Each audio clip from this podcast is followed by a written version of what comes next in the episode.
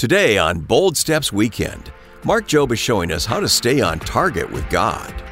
If you choose not to grow, you will be a saved, nearsighted, blind, immature individual. Listen, there's a lot of people that are saved, but they haven't gone very far from that.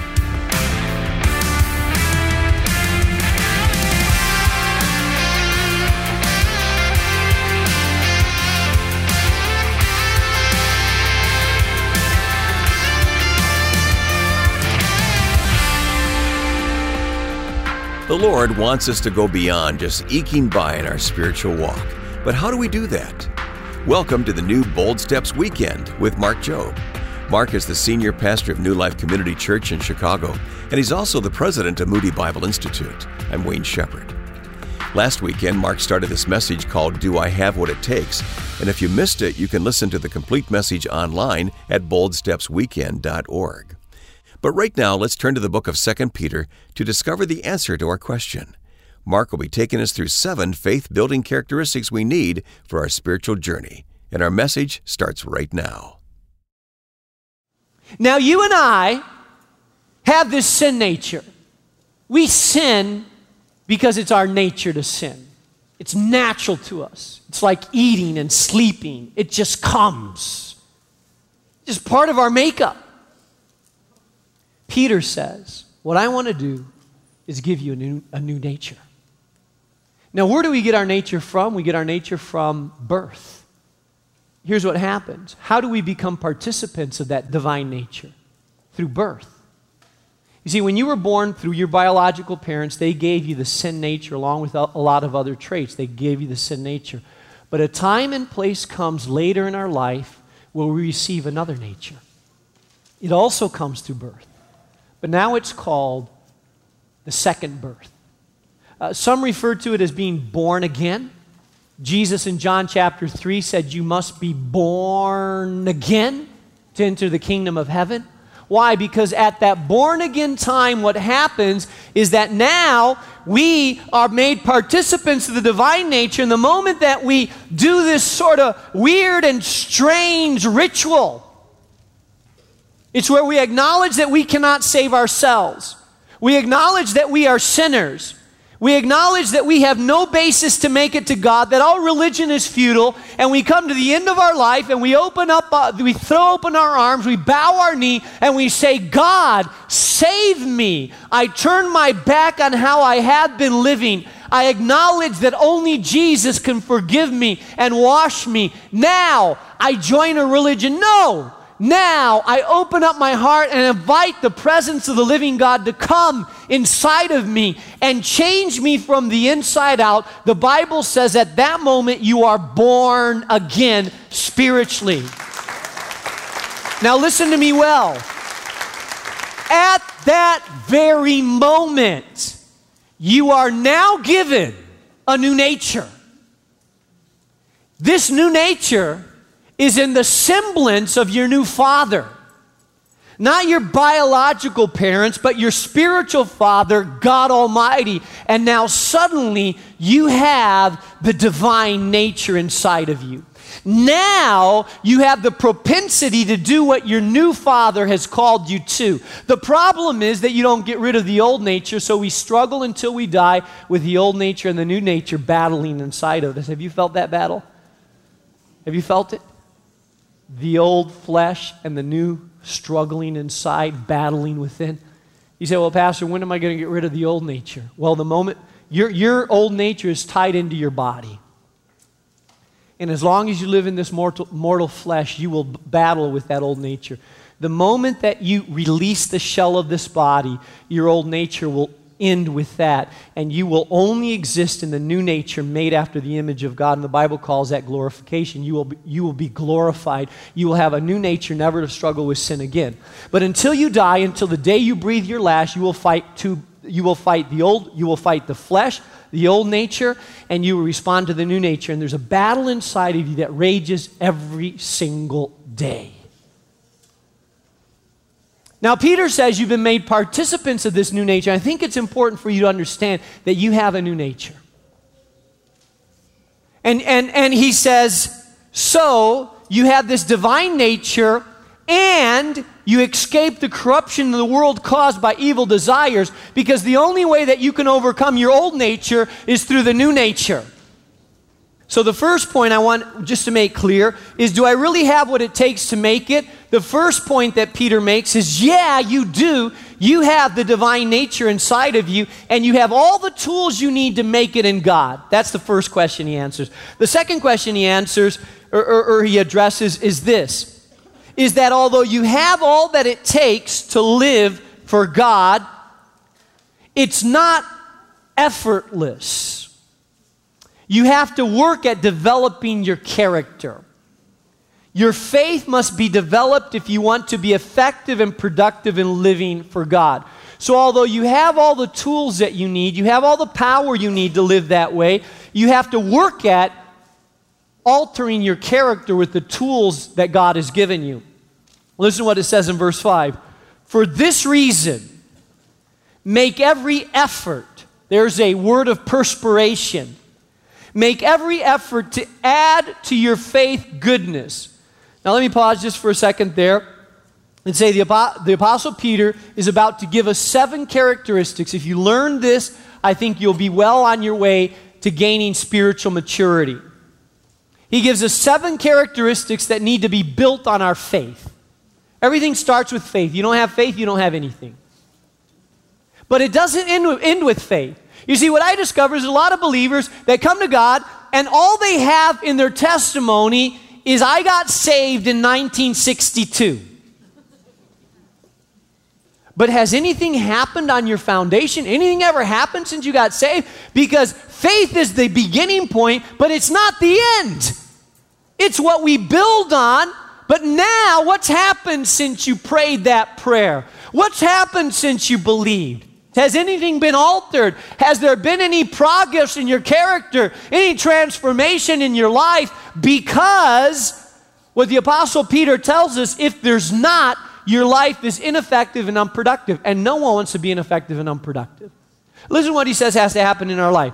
For this reason, make every effort to add to your faith goodness. You see it? Chap- verse five, chapter one. So, so the next block, you have faith, now you add goodness onto it. Another word for goodness is virtue. Virtue means my devotion to excellence, my orientation towards an object that's of a higher standard than mine. Good, something that is right rather than on a comparative sliding scale. You know, on my, on my faith, I have to build the desire to be like Jesus, the desire to be good, like Jesus. If I don't have a desire to change upon my faith, then I'm not going to change. Once I believe, then I have to have this desire for virtue or goodness. I have to say, I want to be like Jesus. That's my desire. That's what I want to add to my life.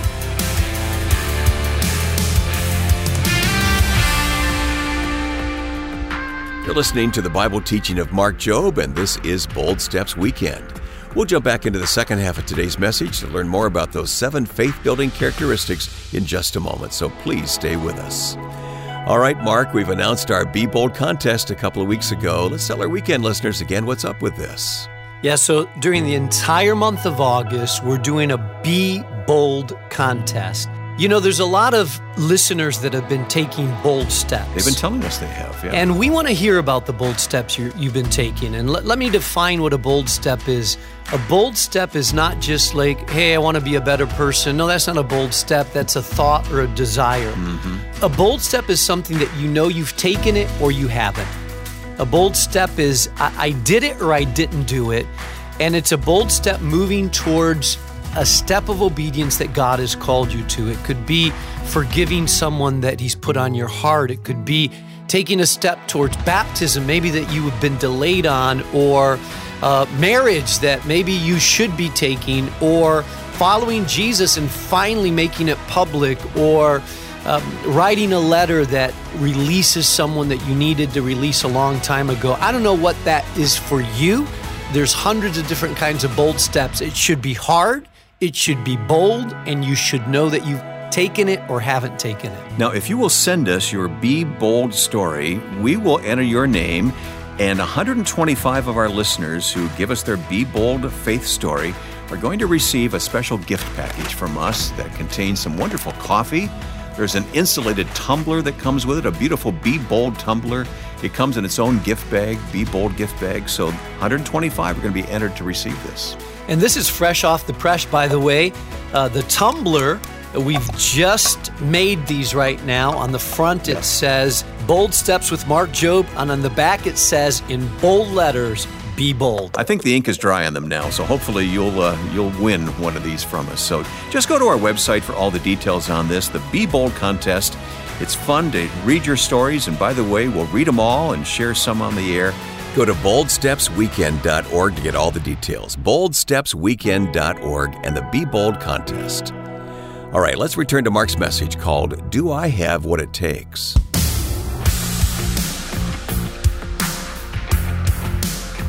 So you add to your faith goodness, and to goodness you add knowledge. Now I kind of wondered why knowledge wouldn't come right after faith, but here's my conclusion. My conclusion is that if you have no desire to become like Jesus, then knowledge, all it's going to do is puff you up and not change your life. But if you have a desire to be like Jesus, then knowledge helps you become more like Jesus. So it's sanctified knowledge. And knowledge is understanding the Word of God, understanding truths that apply to my life via the Holy Spirit so I can change. Are you tracking with me? So we have faith, now we have goodness, and on your goodness add knowledge, and on your knowledge add self-control. How many of you have ever run into people that have a lot of Bible knowledge, know a lot of words, know a lot of theology, Christian history, but are really so not like Jesus? The Pharisees knew a lot of Scripture and quote a lot of Scripture, but they were so not like Jesus.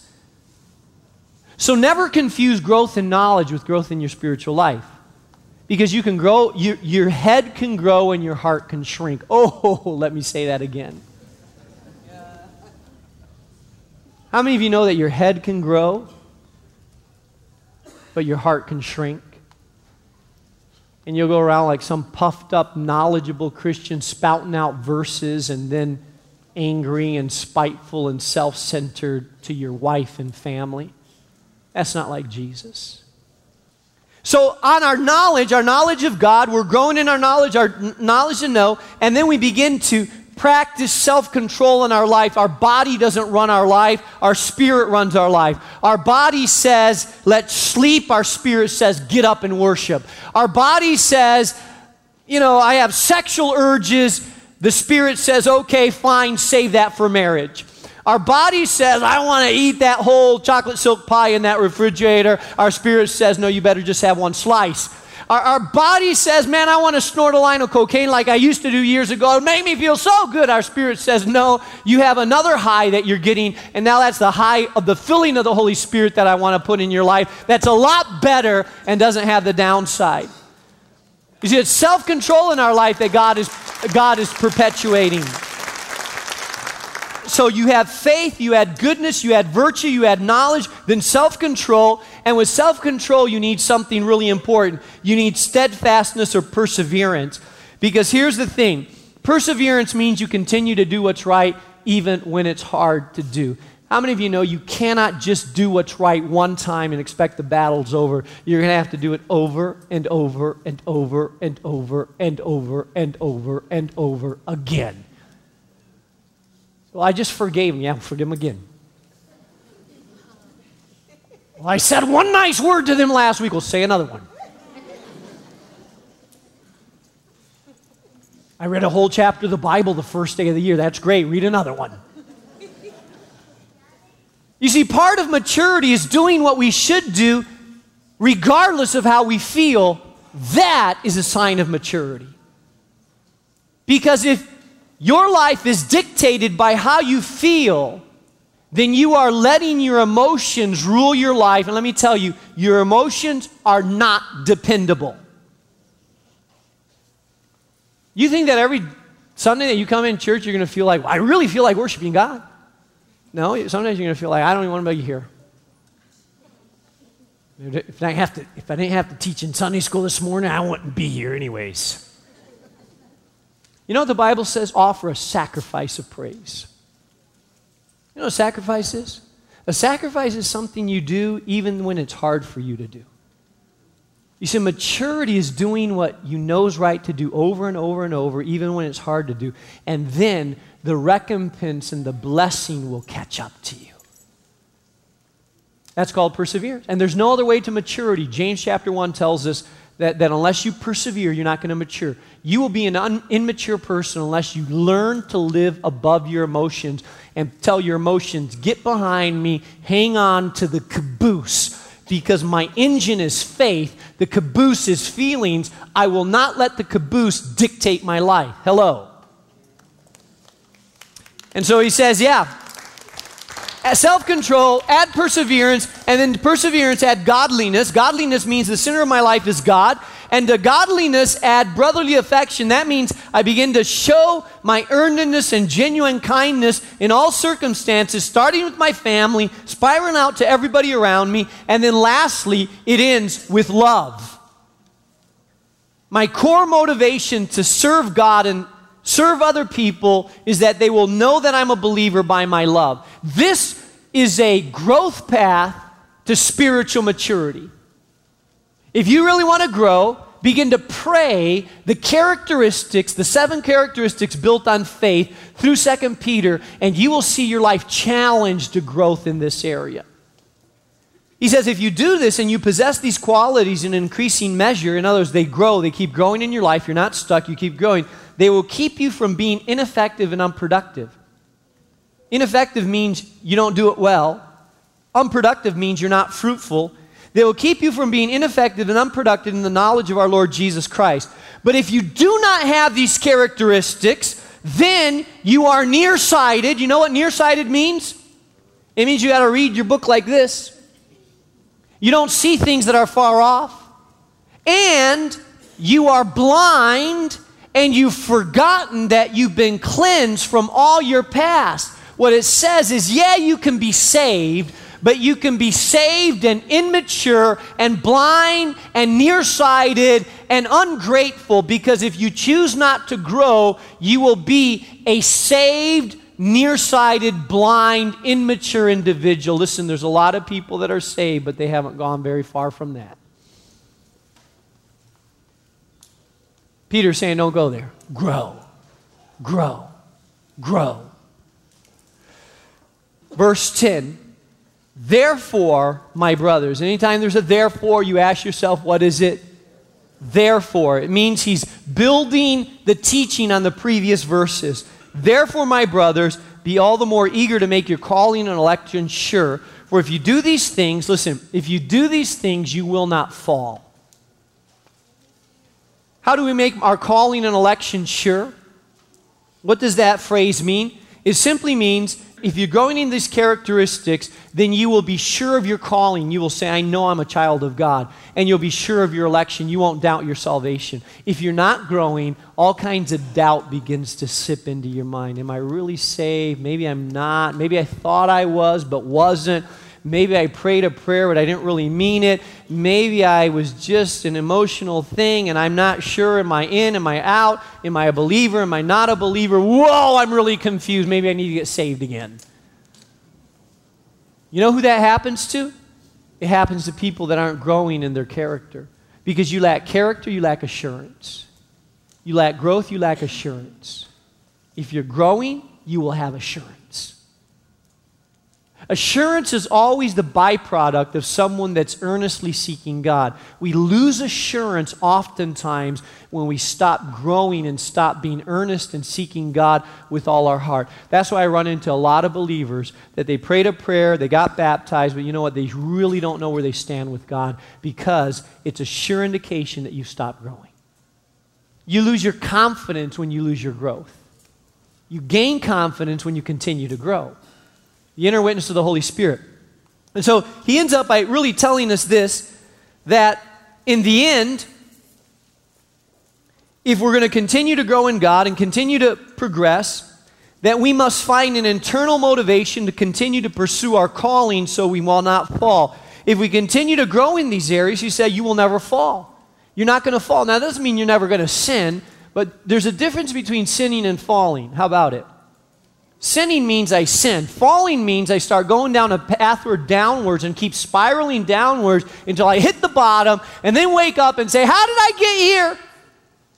There's a big difference between going that way and between sinning and repenting and dealing with it right away. That's called falling. Everybody's going to sin, and even as a believer, you're going to sin. You're not sinless, you'll just sin less. It's just going to happen. Why? It's part of your nature. But you have a new nature that's going to cause you to sin less as you live more wholly in God. And you need to know what to do with the sin. Repent of it. Turn around from it. Continue to grow in God. And here's the motivation. The motivation is that if you continue to grow, you'll be effective and productive. And secondly, and you're not going to fall. And then it ends this uh, section in verse eleven. And it says, and you will receive a rich welcome into the eternal kingdom of our Lord and Savior, Jesus Christ. So there's a promise for this day and for eternal life. Some people say, well, I just hope I'm going to make it in by the skin of my teeth. And I just, you know, no, no, no. I, I want to receive a rich welcome. I love those words. A rich welcome.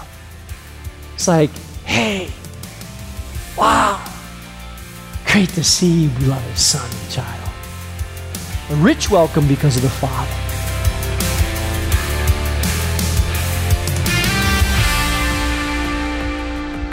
This is the new Bold Steps Weekend, and you're listening to the Bible teaching of Pastor Mark Jobe. Well, Mark, it is true that God loves us just the way we are, but He also loves us too much to just leave us where we are.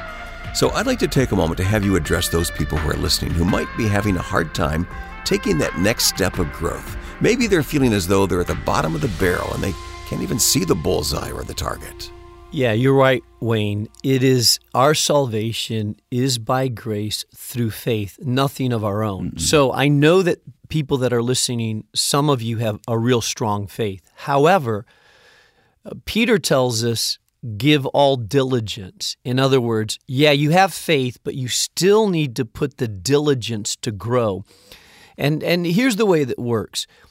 If you if you have faith, but you don't put your faith into action, then you start to stall out and you don't grow. It sets into lukewarmness. You stay into immaturity, and you start to, you end up living a life really that is not your designated way that God has uh, positioned you to live and grow. And so growth means life and vitality. Yeah. So I want to just challenge you. Ask yourself, what is the next step that God is asking you to take? Maybe someone has come to Christ and you need to be baptized. Uh, maybe you have given your life to Christ, but you're not really a part of a local church and you need to integrate. Maybe you've been a part of a local church, but you're not stepping up and to the plate to help someone out. Maybe you need to lead a Bible study. Maybe you need to mentor someone. Maybe you need to engage in your gifting. In other words, get out of the seat and start using the gifts that God has given you to grow. And let us know. We'd love to hear from you, how God is working in your life and how you are growing as a result of this ministry or just simply your time in God's Word, which is so important. Absolutely. We love to hear from our listeners, and we'd love for you to just tell us, hey, these are the steps that I'm taking. This is what God has been doing as you've prompted us in this program. We love to hear from you. And you can reach us at bold steps at moody dot e d u. That's our email address, bold steps at moody dot e d u. Or connect with us by letter by writing to Bold Steps Weekend, eight twenty North LaSalle Boulevard, Chicago, Illinois, six oh six one oh. And you can also connect online at bold steps weekend dot org. And while you're on our website, don't forget to sign up for the Bold Stepper Weekly. It's our free weekly devotional that's delivered automatically to your inbox each Monday morning. We'd love for you to join with hundreds of other listeners who are diligently taking bold steps to start the week off right. Sign up today at bold steps weekend dot org. This weekend program, along with Mark's daily program and the resources we offer, such as the Bold Stepper Weekly, are just a few of the ways we're doing our part to share the love and good news of Christ with people across the country. We couldn't do this without your continued support and partnership. You may not know it, but Bold Steps Weekend doesn't rely on traditional advertising. So when you partner with us, you can be sure that your monthly commitment is helping shoulder the load. If you'd like to join the team and become a Bold partner, we'd love to hear from you. Call eight six six, five three five, five five eight zero. That's eight six six, five three five, five five eight zero. Or sign up online at bold steps weekend dot org. We're so grateful for those who have made the decision to give a financial gift. And as our way of saying thanks for your gift of any amount, we'll send you a copy of Kurt Bruner and Jim Ware's book, Finding God in the Land of Narnia. Learn how C S. Lewis used his imaginative masterpiece to reach disbelieving minds with the heart of the gospel. Again, it's called Finding God in the Land of Narnia, and it's yours with a gift of any amount to support Bold Steps Weekend. Well, that's all the time we have today. I'm Wayne Shepherd, inviting you to join us again next weekend when we'll discover if we can really trust the Bible. It's a message you won't want to miss, and you'll hear it right here on Bold Steps Weekend.